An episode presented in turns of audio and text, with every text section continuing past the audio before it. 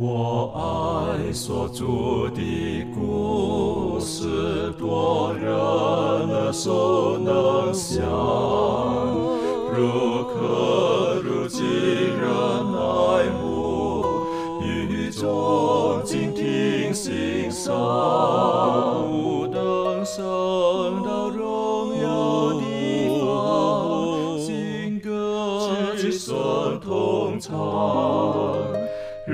就是主的故事，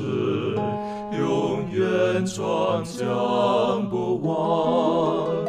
我很难说那故事，永垂不朽传万代，在天仍然的诉说，主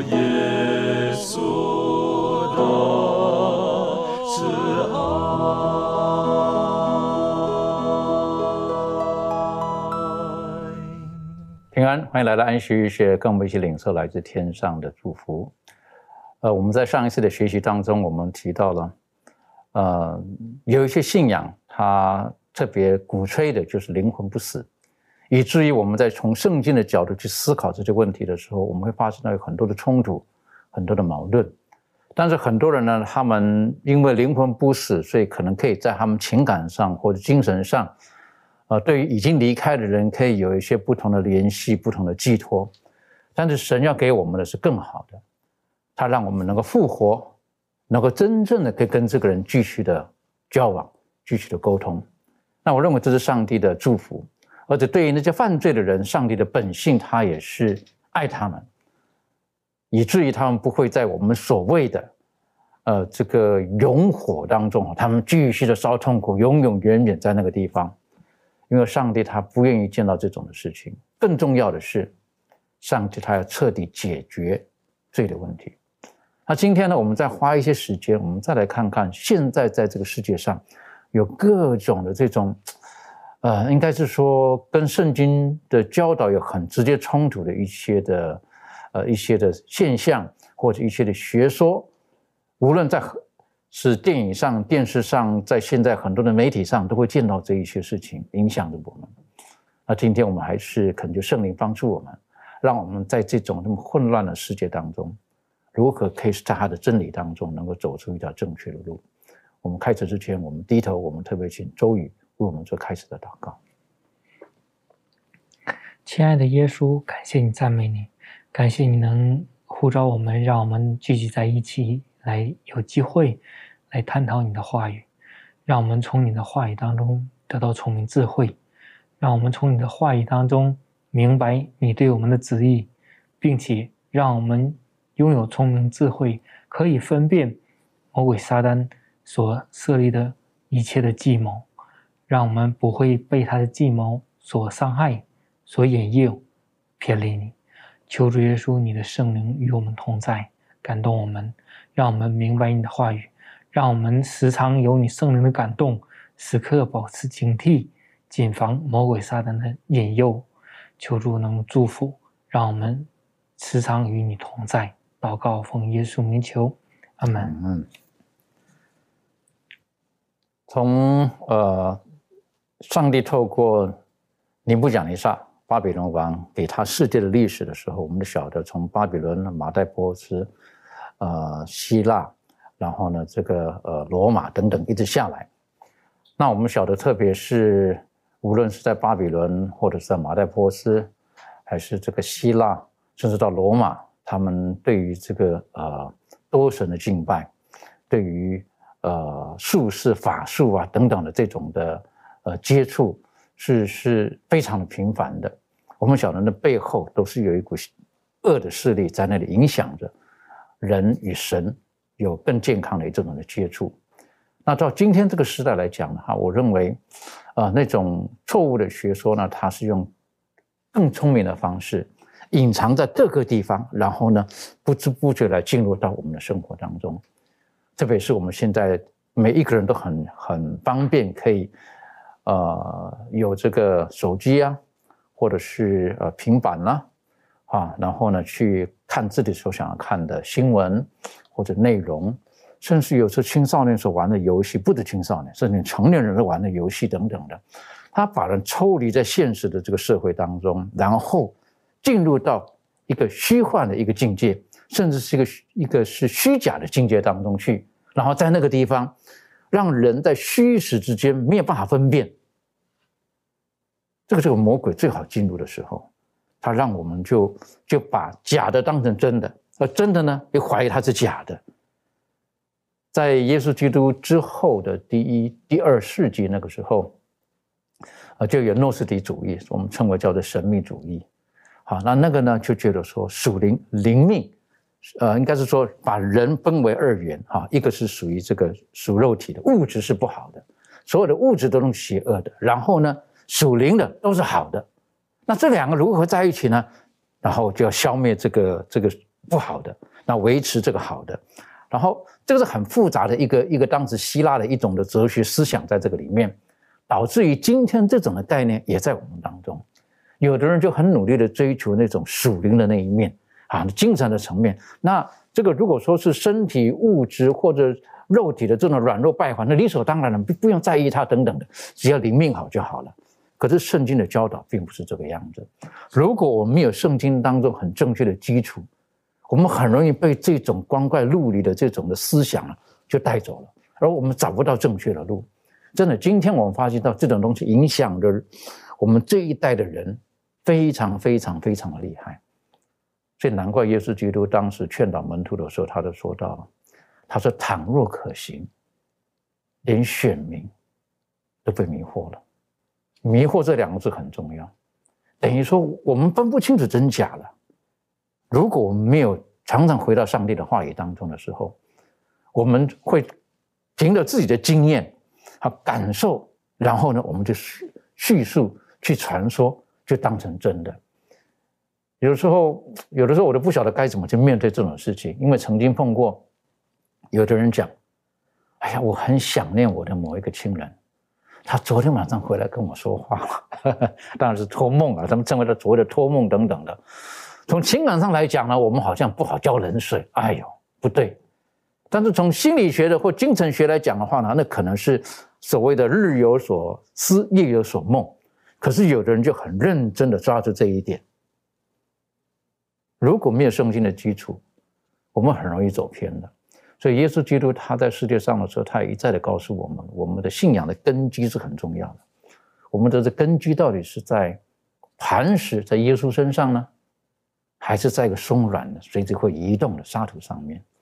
这方面，利伦有没有什么可以跟我们补充和分享的？好，那耶稣就把这个属灵。就是的房子呢，他就告诉我们说，我们应该要盖在磐石上呢，还在沙土上。那其实这个经文呢。呃，就是耶稣用这个房子盖在磐石上或沙土上这个比喻呢，就是说明说我们把生命建立在不同的根基上，会有什么样子的结果。那耶稣在这里呢，他就向人说明了他的这个国度的这个原则，就是向人指明说这些原则呢，就是我们人生的指南。但是如果说我们单单只是听他说还不够，而是必须要遵行，就要去实行，然后将他的道作为我们品性的基础。那如果说呢，我我们的，而如果说我们是建立在人的理论啊，或者是在这个投机取巧的这些策略计划上吗？上呢，那这个房子必定会倒塌，然后会被诱惑的狂风啊，然后还有一些试炼的这些暴雨冲去。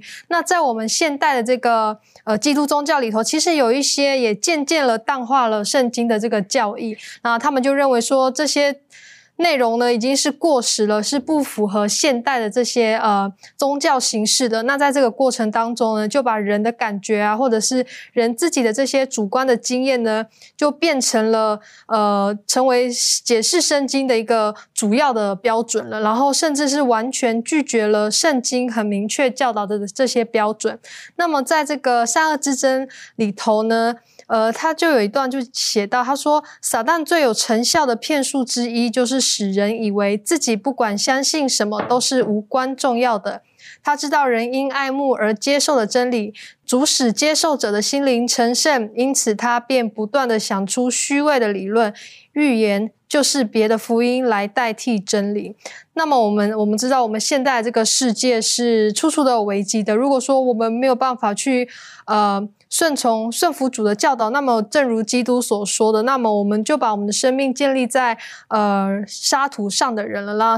最后呢，必致倒塌。所以，我们呃必须记住，就是说，我们是为永恒而造的。所以，我们要先使我们的基础稳固下来，然后呢，我们要横切的努力去继续去建造这样子的生命，然后这样才这样子呢，才可以让房屋在试探的风暴中屹立不摇。的确，好，那我们也晓得，啊，这个磐石，耶稣所讲的磐石，就是就是他。啊，那我们今天呢，就把真理跟耶稣基督必须结合在一起。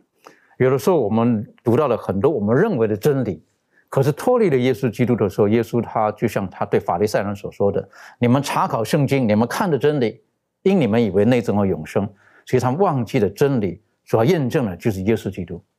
所以，当我们读了圣经的时候呢，一定不能脱离耶稣基督。而耶稣基督来的时候，也再一再的证明了圣经所说关于他的话都是又真又活的。但是很多时候，像刚刚利伦也提醒我们了，呃。有的时候我们会用我们个人的经验所看见的来取代了圣经的真理，太多时候是这个样子的，这是一个很危险的一种现象。关于这方面，庭轩有没有什么可以再补充或者一些分享？嗯，对，呃，我觉得，嗯，为什么会有这么多，呃，在圣经，呃，就这么一本书，呃内容，然后却会有很多不同的。呃，矛盾的理论也好，或者是有很多的不同，呃，如同这学科里头讲的一些神秘主义也好，呃，我觉得很多时候都是因为我们都是靠自己的内心去感受，然后我们因为我们每个人的感受有的时候不一样，感受这种东西也是非常的模糊。呃，如果没有是从圣经里头的根据去学习出来的教训的时候，我们可能就会因人而异，然后而发展出各种各式各样的理论，然后呃，就因此而变得非常的奇妙。所以这样子的一个情况底下，就好像刚才丽伦姐妹所提到，这种呃没有在磐石上，而反而建立在沙子上的呃这种呃学习。呃，或者是这种学习的圣经的教训呢，就会使得我们在面对一些呃，可能一些圣经里头的话语，或者是其他的理论的时候，而有一些被误导。所以我觉得，呃，很重要就是。嗯，人心是不可靠的，人的感受也是不可靠的。我们不能够以此为标准。那我们知道，呃，在诗篇里头也有提醒我们，呃，我们的任何的学习，我们都要以呃基督的法度，然后基督的典章，然后作为我们的依据，才能够正确的去理解上帝的话语。的确哈，所以呃，我们不是说。不需要有感觉，或者是有情感在里面。但如果我们我们所有的事情就是依照着自己的感觉，或者是一些有限的经验，然后去做所有的衡量的时候，很可能会走偏路了。啊，我我是觉得经验不是不好，但如果说一个不好的经验会让我们对于信仰拒绝，或者是对于一个真理的拒绝，那那这也是很可惜的事情。所以。耶稣基督他再再的告诉我们，他说：“我们从呃有限的生命当中，然后呢，我们可以从与他的同行，在圣经的话语当中，我们可以找到一些正确的方向。就像当时的这些门徒们，他们呃他们在世界上与耶稣基督同行的时候，当然比较遗憾的一点就是，呃，他们所看见的很多是表象。”所以，因此呢，他们会用他们的那感受来判断当下的一些的情况。可是，耶稣基督所教导的，就更深入了一点。有的不只是看到这个表象，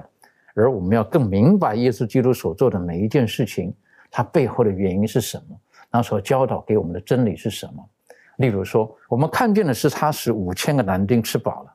可是背后的目的是什么？耶稣基督他展现出他的怜悯，他的本质，他的能力。然后我们可以完全的信靠他，所以以至于他告诉门徒：“你跟从我的时候，其实不用为这些事情而忧虑的。”但是还记得吗？没有多久之后，呃，他们就怀疑或者他们就想起来，哎，是不是因为我们没有带带饼，所以耶稣基督责备我们？很快的，我们又会从我们的经验当中，会进入带到我们的这个信仰当中，所以以至于我们就忘记了我们所信靠的神是如何的一位神。那我们在这一季学习，从之前一直学习到现在的时候，有一个很重要的，就是我们如何去去看待何谓犯罪之后结果的死亡。而我们在之前几次的学习当中也讲到了，现在的这种灵魂不死的这种的概念，一直来到的。这个这个呃，基督教界甚至在各个的宗教当中，那现在还有一个情况也是我们需要避免的，就是可能有没有听过讲哈，就讲说，哎呀，我在医院我病得很重等等的，然后我说被我们称为叫做在鬼门关前走一回，啊，甚至讲说我已经如何了，然后我见到了什么如何如何等等的，我们称为这这种叫做濒死的这种的经验啊，在很多的宗教当中。他们会会鼓吹这个，好，那这个我们应当如何去避免？圣经如何正确的教导我们呢？我们可以请加勒带我们一起来更更正确的认识。是，嗯，我们现在看一看圣经的一些经文，讲到这个濒死经验的。我们先来看一下这个列王记上十七章二十二到二十四节，在这里经上说，耶和华应允以利亚的话。孩子的灵魂扔入呃他的身体，他就活了。伊利亚将孩子从楼上抱下来，进屋子交给他母亲，说：“看呐，你的儿子活了。”妇人对以利亚说：“现在我知道你是神人，耶和华借你口所说的话是真的。”我们不会呃每一个经文都一一去探讨，在呃作者所给的。但是如果我们这些经文全部都看过一遍的话，我们会发现到说，他们是有的一个共同点，他们有的一个共共同点，就是当这些人呢从死里复活的时候呢，他们都把这个荣耀都归给上帝。再来，他们都会觉得说，这个是一个非常稀奇的一件事。这是我们看见在这些经文里面的一个的两个共同点，这是不正常的一件事情，是超乎啊人类的能力所能办到的。那。现在的人呢？当我们谈到濒死经验的时候，啊，这个濒死经验，其实我们应应该说，这个濒死经验到底是什么？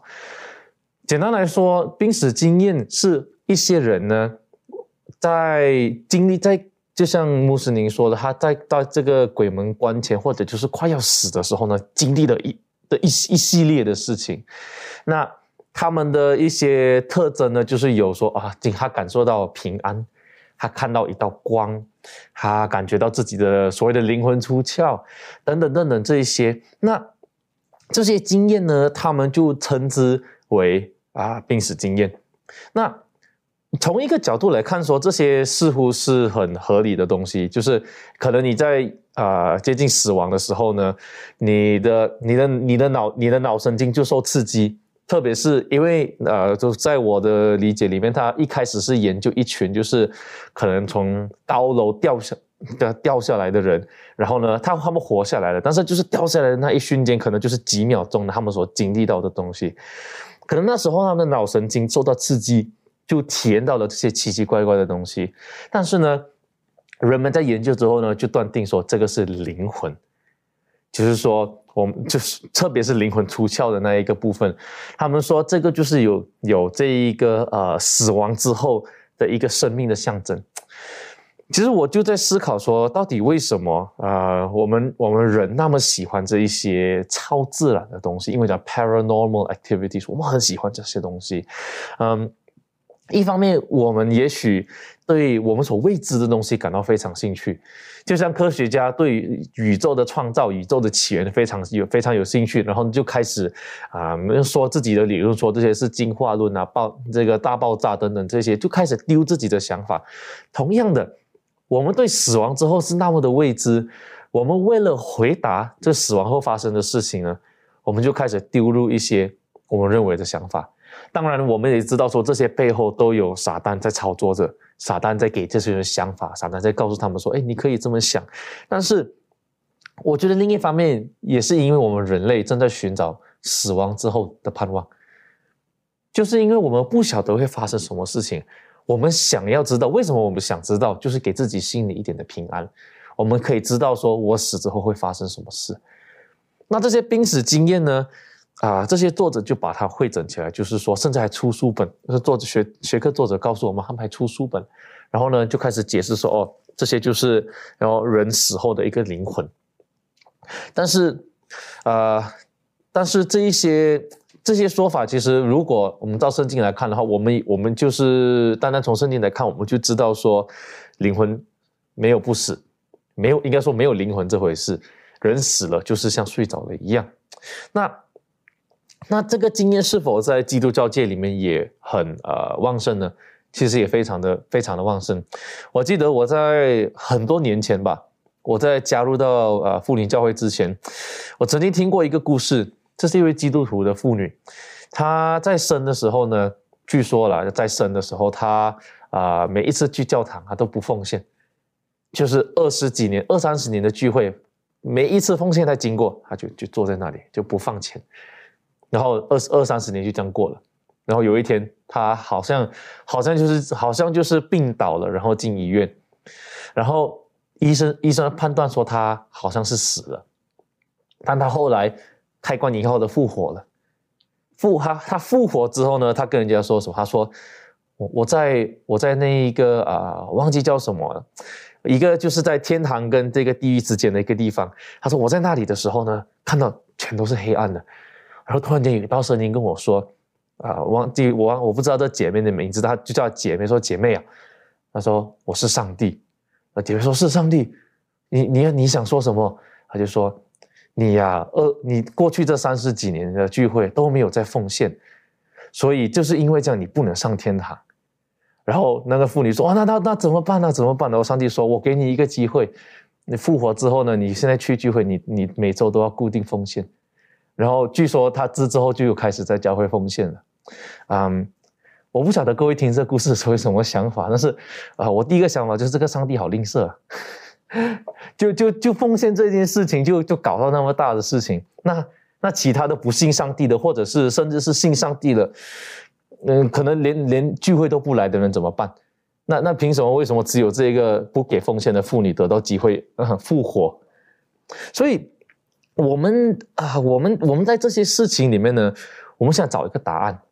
但是呢，圣经也告诉我们说，撒旦可以装作光明之子，来欺骗啊这世上的人。我们会认为说这个是来自上帝的一个经验，我们会认为说这个是合理的一些事情，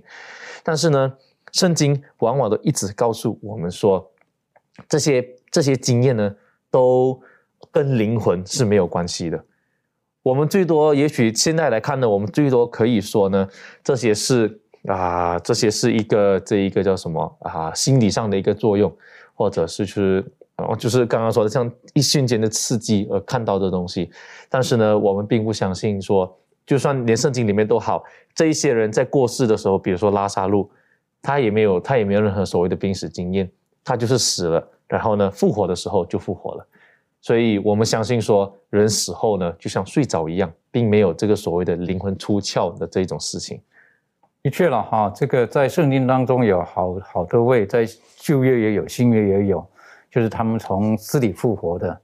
可是从来没有一个从死里复活之后，无论是先知或耶稣让他们复活，或者使徒让他们复活的之后，他们有说到他们在死亡那一段时间的经验，没有的。没有任何留下一个字提到这种这方面的事情，所以有的时候像刚刚的加勒提醒我们的魔鬼，他用这个方式，我个人觉得他美化了死亡，他人认为死亡很多人都看见美好啦，等等等等的，我认为这要非常的小心。我想请问一下仲爷哈，的确有人有不同的经验，甚至他们可以信誓旦旦的讲出证据啊等等的，那我们还是要非常小心，对不对？这方面你有你有什么可以再补充的？OK。从刚刚这个加勒弟兄他分享的时候，有说到一点，就是人们好像对这种未知的东西都非常感到很有兴趣。呃，我在想为什么呢？其实人里面呢，我们有七情六欲，然后里面当中呢，我想应该是多多少少每个人都有一一点点的这个求知欲。所以呢，呃，当我们想要知道一些知识啊，或者是我们还不了解的东西的时候，我们就拼命的想去找答案。那现在呢，我们看到现在的呃科技日新月异，我们要找答案，我们可以去图书馆，啊、甚至呢，我们不用出出门，我们可能在家用个手机，用个电脑，我们就上网查资料，就查到我们要我们想要学到的知识是什么了。那可是呢，关于死亡这件事情，好像我们找不到一个正解，好像怎么找都是好多人的最后的论述说，这个还需要还在很多人在探讨中，或者是我们看到好多的答案呃呈现在我们眼前，所以当我们看见当有一个人有一有这样濒死经验的时候呢，哦，我们我们都好想要知道那种这种人所谓的这种灵魂出窍的过程当中，究竟我们要去哪里？究竟嗯、那里的景色又是如何？所以呃，我们通常听见这种有好像有濒死经验的这些人，大多我们从刚刚的学习当中都听听到说，好像他们会看见一道亮光，或者是说他们他们会说，我好像到了仙境一样。那可是呢，我们就再再想想刚才我们所读到的拉萨路，还有这些过去呃死死了的人，然后被耶稣再次复活的人，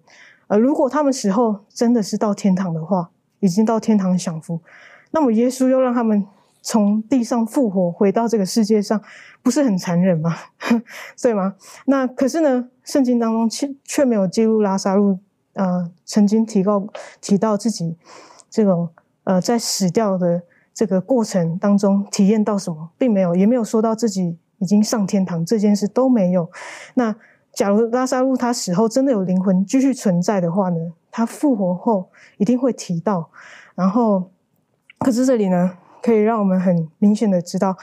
拉萨路死去的时候，他一点知觉都没有。那在新约当中呢，也一再的和我们说明，死了的人就是睡着了。那另外呢，我们从更久之前的历史当中，我们看到传道书的九章第五节也这样说：活着的人知道必死，食疗的人也毫无所知。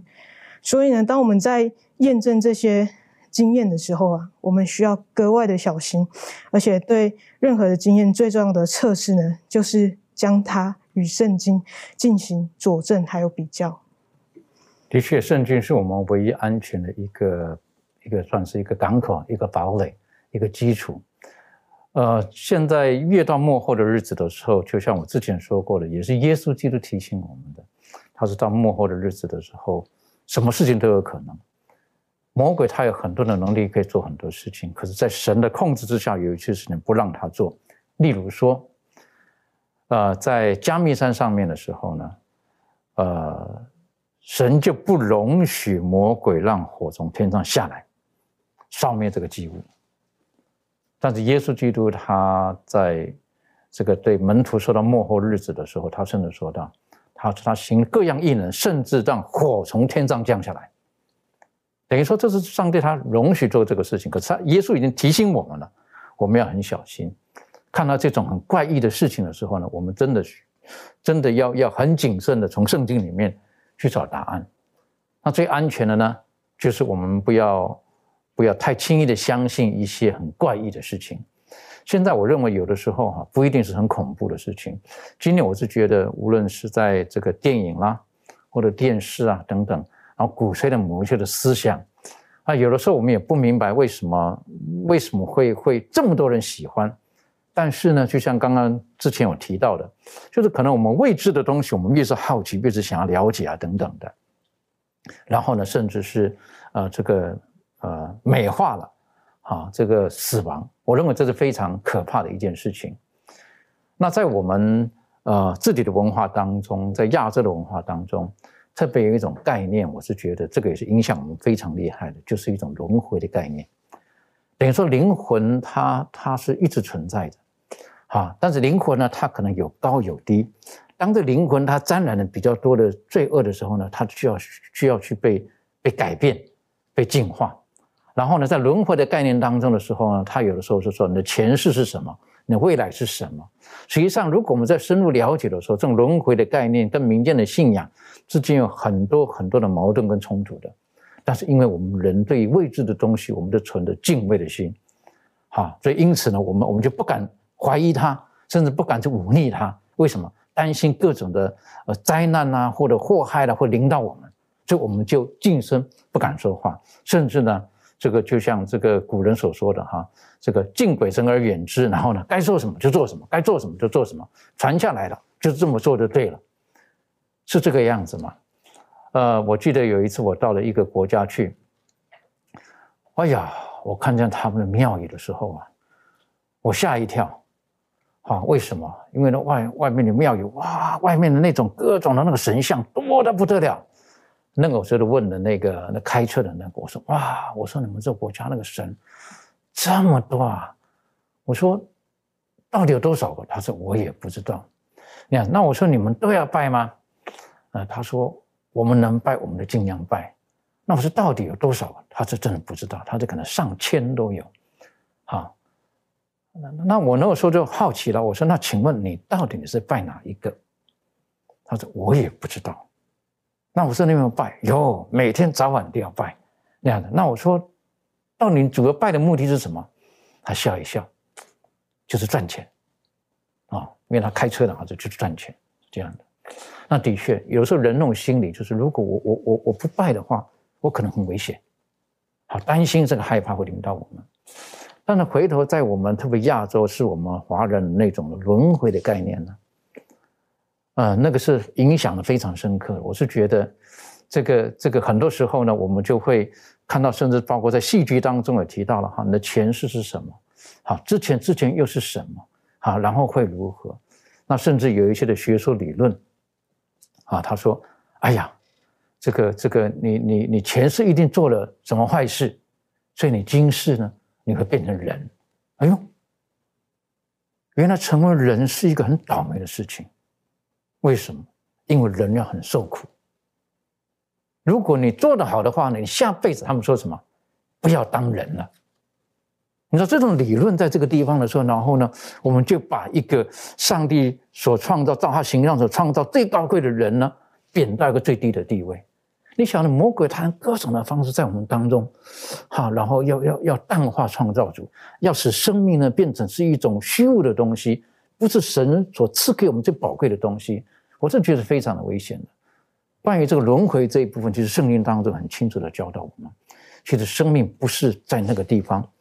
转来转去的。这方面周瑜有没有什么可以跟我们更多的一切的补充跟加强？好的。嗯，我们知道，呃，轮回的概念呢，呃，有我们可以从佛教就可以知道这一些的资讯。他们相信这个轮回呢，它是有六道，比如说什么天神道、人间道、修罗道、地狱道、恶鬼道、畜生道等等。所以说，他们认为，当你今生今世做的呃好与不好，会影响你的下一个投胎转世的去处。呃，好像你做的比较好，去的就比较好，嗯，然后做的比较不好，行恶的呢，就有可能变成什么恶鬼道或者畜生道等等。在这样的一个轮回的概念当中呢，但是我们今天作为一个基督徒，我们看看圣经如何的去和它之间有怎样的一个关系。我们来看看希伯来书的九章二十五到二十八节，经上记着说。也不是多次将自己献上，像那大祭司每年带着牛羊的血进入圣所。如果这样，他从创世以来就必多次受苦。就如今这个末世显现一次，把自己献为祭，好除掉罪，按着定命，人人都有意思，死后有审判。像这样，基督既然一次被献，担当了多人的罪。将来要向那等候他的人第二次显现，与罪无关，乃是为拯救他们。也是在圣经当中告诉我们，我们人类如果犯了罪呢，会有一个方法，就是耶稣亲自将自己献上，好除掉罪，并且呢，按照定命呢，每个人都会有审判，审判呢，最后也决定着每个人的选择的最后的一个结局。当圣经里面这样讲的时候，他要告诉我们。耶稣他要救我们，然后耶稣想也不想让我们以后会永远的死，因为每个人都会有死，希不希望我们永远的死？这个和这个轮回的概念相比起来，好像就完全不一样了。我们继续来看彼得前书三章十八节，这里面讲到，因基督也曾一次为罪受苦，就是义的代替不义的，为要引我们到上帝面前。按照肉体说，他被致死；按照灵性说，他复活了。也说，耶稣一次为我们担当罪恶的时候，他的义替代了我们的不义，然后他也担当了我们的一切的罪。然后，当耶稣被钉在十字架上的时候呢，那让我们有一次复活的机会，因为他也复活，他也将复活赐给我们。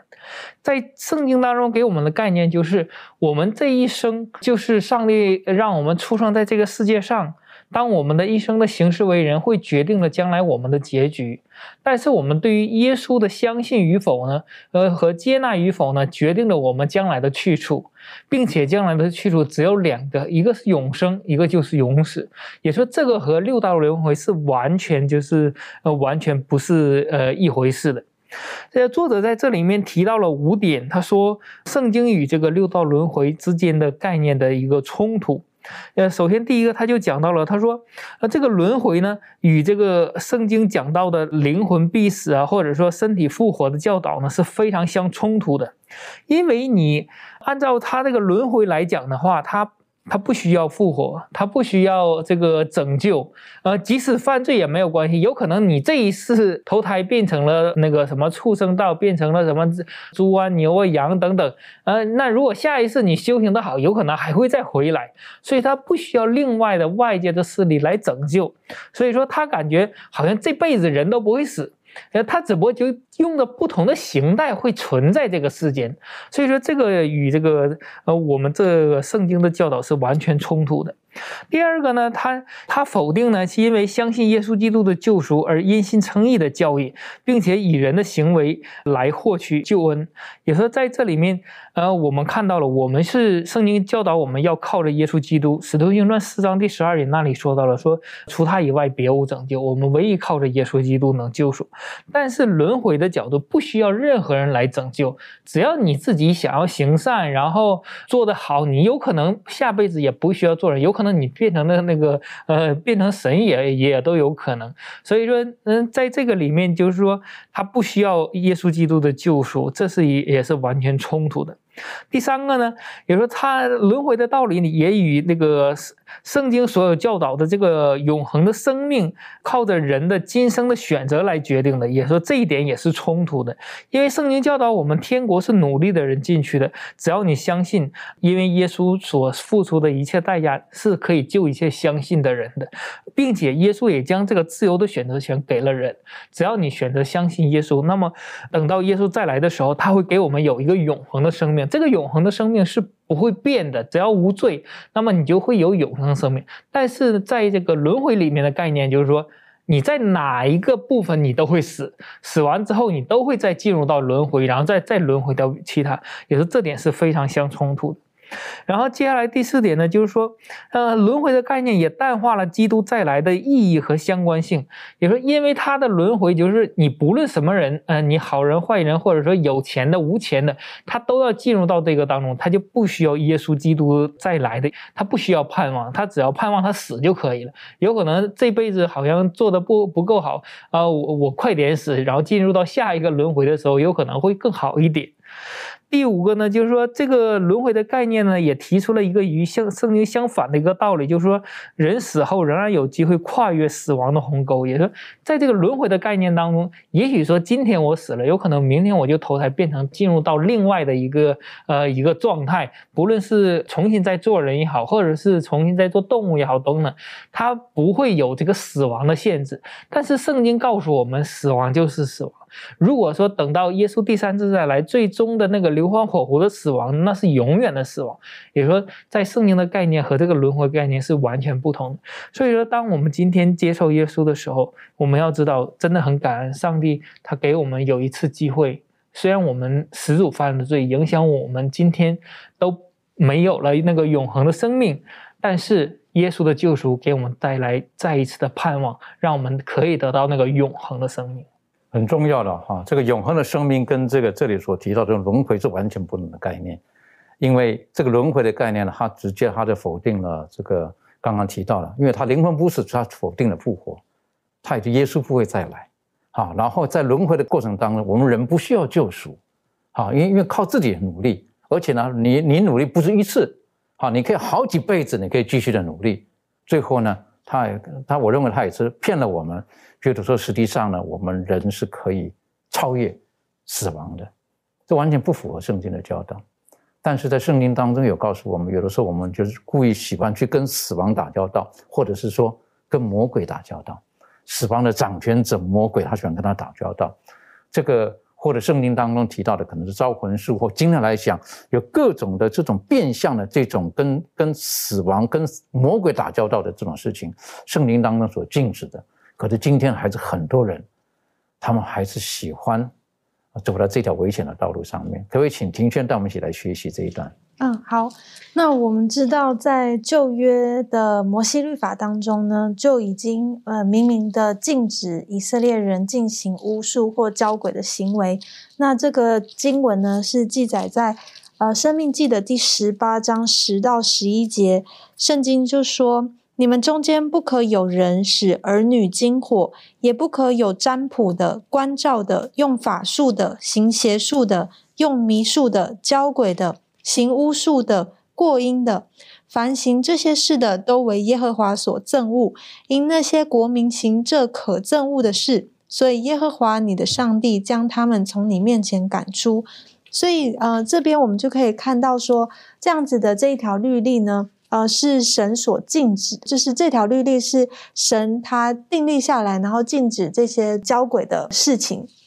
那这样子的一个律例呢，呃，一直到呃，也是延续到这个王国的时代，就是在扫罗王的时候，他也曾经做出这样子的一个禁止的命令。在这个圣经萨姆尔记上的第二十八章的第三节这边呢，圣经就说。呃，扫罗曾在国内不容有交鬼的和行巫术的人，所以根据这条律例呢，其实在以色列境内，他也废除了一切关于这一些呃交鬼然后行巫术的这样子的事情。那为什么之后在这个萨姆尔记上二十八章三到二十五节呢？这里就有提到关于这个呃扫罗跟。这个交轨的有一个交流的这件事情，会让我们去思想到说，哎，究竟这样子的一个事件是不是呃神所允许的，或者是说在当中有什么我们可以讨论的部分呢？呃，原来就是呃扫罗他在非利士大军犯境的时候。扫罗呢，他有跑去先求问上帝，然后就是呃，希望上帝能够用呃他所希望的方式来应允他，来回应他，可以给予他帮助，以抵挡这个敌军。但是在萨姆尔记上的第二十八章六节的时候，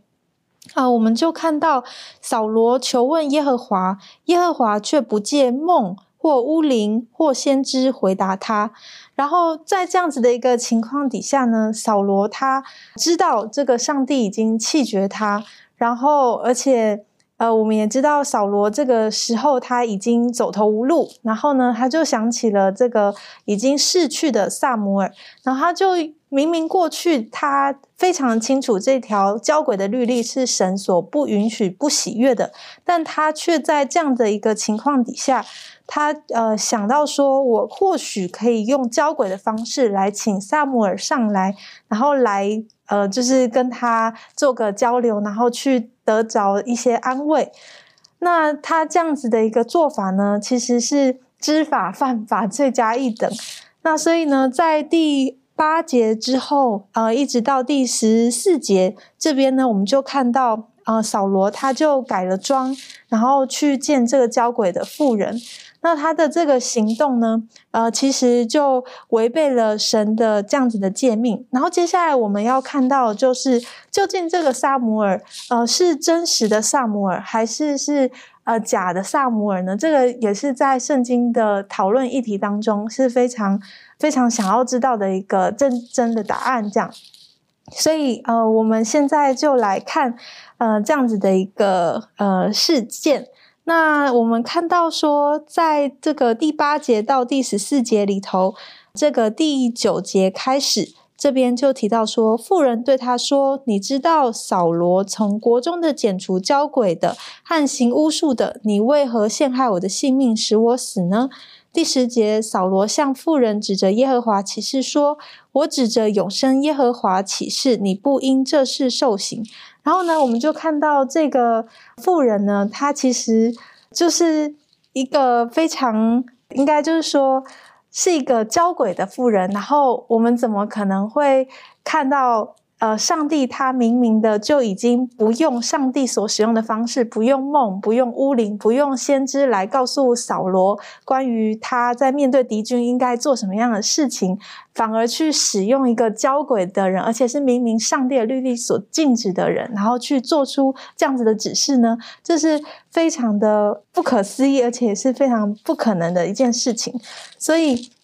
在这个。先祖与先知里头呢，这边也有记载到说，呃，有人认为真的有萨姆尔来与扫罗会见，但其实这个证明，呃，已经呃，圣经里头所说出的证明，已经是非常的呃，充满见解的。如果照一般的人所说，萨姆尔死后就升到天上去，那么若不是上殿能力，则就是撒旦的人能力把他从天上招了下来。谁都不能相信撒旦有权柄把上帝的圣先知从天上招下来，为一个自暴自弃的妇人的巫术增光。我们也不能相信是上帝吩咐萨姆尔到妇人的洞里去，因为耶和华已经不肯借梦或巫灵或先知与扫罗相交，所以这些都是上帝亲自指定与人相交的媒介，他绝不会不用这些方法，而利用撒旦的代理人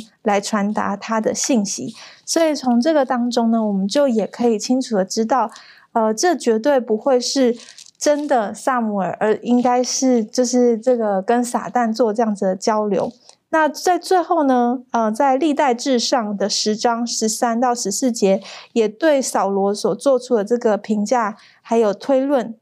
这样，扫罗死了，因为他干犯耶和华，没有遵守耶和华的命，又因他求问交鬼的妇人，没有求问耶和华，所以耶和华使他被杀。把国归于耶西的儿子大卫。那从这段经文里头，我想我们应该可以很清楚的知道关于这个萨姆尔是真是假的一个结论了。的确，哈，这是很遗憾的事情。上帝所高所拣选的一个国王，最后他跑去跟鬼打交道了。他是在压力之下，在菲利斯大军压力之下的时候，他就恐惧他的战军等等的。我想请问立伦哈，如果面对这种生命当中或生活当中这种压力的时候，有没有什么秘诀我们可以逃脱的？嗯，那其实讲到这个压力，我想。大部有的时候，的确压力会会促使人可能会在这种无计可施之下，可能会产生很冲动，或者是就是一股脑的，就是想要做出不明智的这个决策。那很呃很很多时候，在这种呃压力之下呢，可能就会力不从心嘛。那很可能很容易就在这种疲惫软弱之下呢，就会做出不对的行为。甚至我就想到，可能有些人呢，就会出现就说：“哦，我只是。”偶尔一次这么做，就是这种呃体贴这种自己软弱的这种想法，或者是说哦，我们没办法是环境压力逼我这样子做出这样的行为，非常不得已。但是呢，我们看这当我们在看扫罗的这个情况的时候，其实我们可以看到一点，就是说他当时候因为他没有看见耶和华的回应，所以他就想要，他就想到这个他自己想到这个方法来解决问题，结果没有想到反制遭。是更严重这个问题，那就是让我想到圣经一处呢，就是就这样提醒警告我们说，我们要随时的去警醒嘛，因为呢，魔鬼就如同吼叫狮子，在遍地游行，寻找可吞吃的。那我们的生命其实就是一个信心的旅程，那我们是否可以照着主的心意来行事？是否可以顺着主的这种旨意来生活？其实是很重要的。那特别是在这种环境压力底下，我们更要学会。停下来，然后安静，然后等候聆听这样子。那在诗篇的四十六篇第一节呢，金善就记着说：“上帝是我的避难所，是我的力量，是我在患难中随时的帮助。”那在我们陷入困境的时候呢，特别是在我们陷入困境的时候，我们更不要失去对上帝的信心。那当我们愿意就是向他祈求帮助的时候，相信他会用他的方法最适合我们的方法去来帮助我们，而且他也不会呃离弃他的儿女。的确，在在这种这个这个末世的这种的种种的这种的呃虚幻或者是各种的压力之下。我们不要失去对上帝的信心，我们要常常回到他的话语当中去寻找正确的方向。面对这一切所有的欺骗的这个行为，我们知道都是从撒旦来的。那我们应该如何正确的去面对、去对抗呢？可以请嘉乐带领我们一起来思考学习。是我们在面对撒旦的这些攻击的时候，我们要记得说，撒旦从来都不是光明正大的做事的。撒旦都是啊，背背后偷偷的用潜移默化的方式来影响我们啊。现在有一个科技，英文叫 Deep Fake，它就是它这个科技简单来说，就有方有方有这个能力呢，把一个人的脸跟五官呢复制放在另一个人的脸上面，在电影或者影片里面。然后呢，如果做得好的话呢，这一这一张脸呢放在另一个人的脸上的时候，看起来非常的自然，呃，毫无违和感。你会以为说这。他这个人的长相就是长这个样子的，已经有不少的电影在用这个科技了。那这个科技本身没有什么问题，但是呢，问题是有一些人开始把它用在过去的亲友的身上，也就是说，过去亲友的脸呢放在一个也许一一个一支影片里面呢，看起来呢这个亲友呢还活着。那这科技本身没什么大事。问题是呢，我们久而久之呢，当然我们常常在用的时候，我们会对这些事情感到麻木。我们会认为说，哎，亲友死去了，我们还能听到他的声音，我们还能看到他的面相呢，是一件至少在电影里面、在影片里面是正常的事情，这就够了。撒旦单凭这一点呢，就可以把它扩大的更多，更大幅度的影响我们。所以我们要记得说，我们所面对的这个仇敌呢，不是。不是什么小角色，也不是什么什么什么，呃，小伎玩小伎俩的，没有的。保罗告诉我们说，在以弗所书六章第十节，他说：“因我们不是与属血气的征战，乃是与那些执政的、掌权的、管辖这幽暗世界的，以及天宫属灵气的恶魔征战。”所以。那我们面对这一这一个那么强的威力，我们该怎么办呢？后面的时候，十三节到十八节，保罗就告诉我们什么？要穿上上帝的全副军装。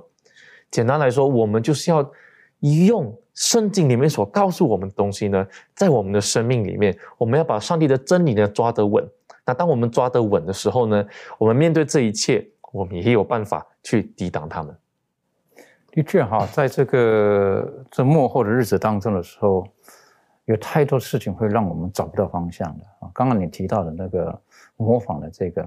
曾经就有过，就是这个呃，在演唱会当中与已经过世很多年的另外一个人呢，就可能在台上似乎好像是在对唱起来的，一个真一个假。然后我就记得有一个多年的基督徒，他曾经讲过这个话，哎呀。我多么希望可以跟我的爸爸说话呀！因为他爸爸过世很多年了，多可怕的一个事情。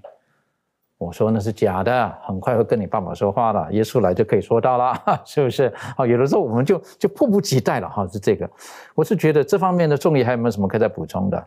？OK，好，首先呢，我们要知道，我们要面对的其实不仅仅只有这种撒旦在幕后的这种欺骗，在平时呢，其实我们的生活就已经充满了。呃，他对我们的试探呢，还有控告，那就加勒弟兄刚才在以佛所书所形容的这个全副的军装，这里的军装呢，其实是不容易穿戴的，并不是像我们现在穿的这样，好像很呃，就是非常容易的穿脱。呃，在以佛所书六章里面，所谓的全副的军装需要佩戴的有哪些？有这个束腰的带子、护心镜、鞋子、藤牌、头盔、宝剑。我们在我们的衣橱是看不看不到这些东西的，那所以呢，如果我们今天没有练习去穿戴它的时候呢，等到敌人来的时候，我们一定会手忙脚乱的去穿戴这些东西，然后甚至有可能我们还会穿反这些呃军装。那所以呢，呃，上帝在这里说我们要穿戴这个全副的军装，其其中隐含的一些要素就是有真理供应信心。救恩，还有祷告。那这些要素就是身为基督徒的我们必须要有的条件。呃，也正是上帝他给我们的器皿，所以我们要在平时的时候就要练习的去穿戴这个呃军装。而当我们穿上了这全副的军装的时候呢，我们才可以在这个属灵的征战当中呃胜利，然后击溃撒旦的攻击还有诱惑。的确哈，这个呃，在幕后的日子呢，像刚刚提到的哈，这个常常锻炼的，啊不是偶然忽然间来了会手忙脚乱的。我们必须要将上帝的全部军装，而且我们晓得当披戴之后呢，最后要靠着圣灵多方的祷告。所以我想请问一下周宇哈呢，当我们碰见这种这种各种的这种欺骗来到的时候呢，我们怎么样可以用什么最有效的方式帮助别人？这方面你有没有什么可以跟我们一起分享的？好的。嗯，我感觉在帮助人的时呃之前呢，首先我们自己要对这个圣经和真理有一个很好的一个认识。呃，当我们呃如果有一个正确的认识的时候，我们可以更好的帮助别人。如果我们没有认识好的话，就不要不要谈怎么样去帮助他们了。同时呢，我们也要将我们知道的呢要。告诉别人，因为耶稣给我们留下的使命就是说，我所吩咐你们的，你都要教训他们遵守。所以说，我们要将我们知道的告诉他们，让他们也能通过呃真理来知道。这些事情，第二个呢，就是我们要将耶稣介绍给他们。呃，遇到这些欺骗的时候，在圣经约一书四章十七节那里讲到了，说因为他如何，我们在这个世上也如何。耶稣也经历过试探，他靠着圣呃祷告，靠着呃圣经上的。和话来辨别、分辨这些是非的时候，让他可以站立得住。耶稣也没有犯罪，所以说这是给我们的一个很好的一个榜样。再一个呢，就是我们需要互相劝勉，因为我们需要警醒。圣经也告诉我们说，你们不可停止聚会，好像那些停止过了的人要倒要彼此劝勉，因为当我们在独自一个人生活的时候，没有这个属灵生活的时候，好像。我们的呃灵性，我们自己的认识就会薄弱一点。当我们经常聚在一起，互相祷告、彼此服侍的时候，那么我们的信心都会一同的增长，就可以靠着耶稣来抵挡这一切。的确哈，等于说我们需要在真理上造就，我们需要跟耶稣基督有更美好的关系。然后呢，我们跟弟兄姐妹之间要常常彼此的联系，因此我们这种安全的网络呢，就会比较更牢靠、牢固一点。愿上帝帮助我们，当我们面对末世这种仇敌魔鬼种种欺骗的时候，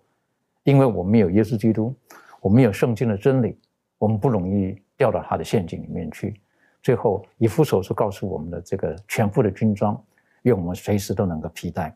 有救恩的头盔，我们手拿着圣灵的宝剑，就是上帝的道，我们有藤牌，就是我们的信心，我们可以抵挡各种的火箭，我们有护心镜，公义在我们胸前。我们有真理做我们的腰带，最后我们行到任何地方，我们有平安的鞋子。愿神帮助我们，我们去低头，我们做祷告。阿巴父帮助我们，让我们在今天的学习当中，我们晓得，越是耶稣基督快回来的时候，